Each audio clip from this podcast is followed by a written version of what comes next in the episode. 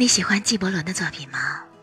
今天呢，我来朗读他的这首《我曾七次鄙视自己的灵魂》。朗读 c h e r n 老师。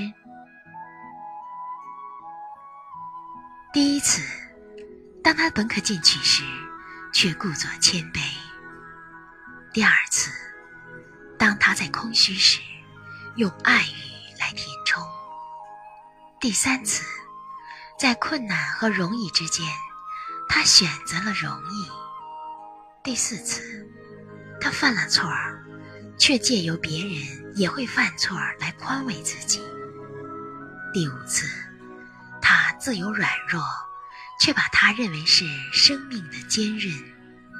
第六次，当他比一张丑恶的嘴脸时，却不知那正是自己面具中的一副。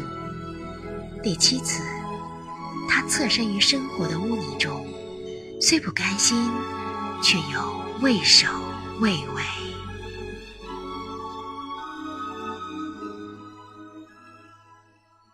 我们的微信公众号是“樱桃乐活英语”，等你来挑战哟。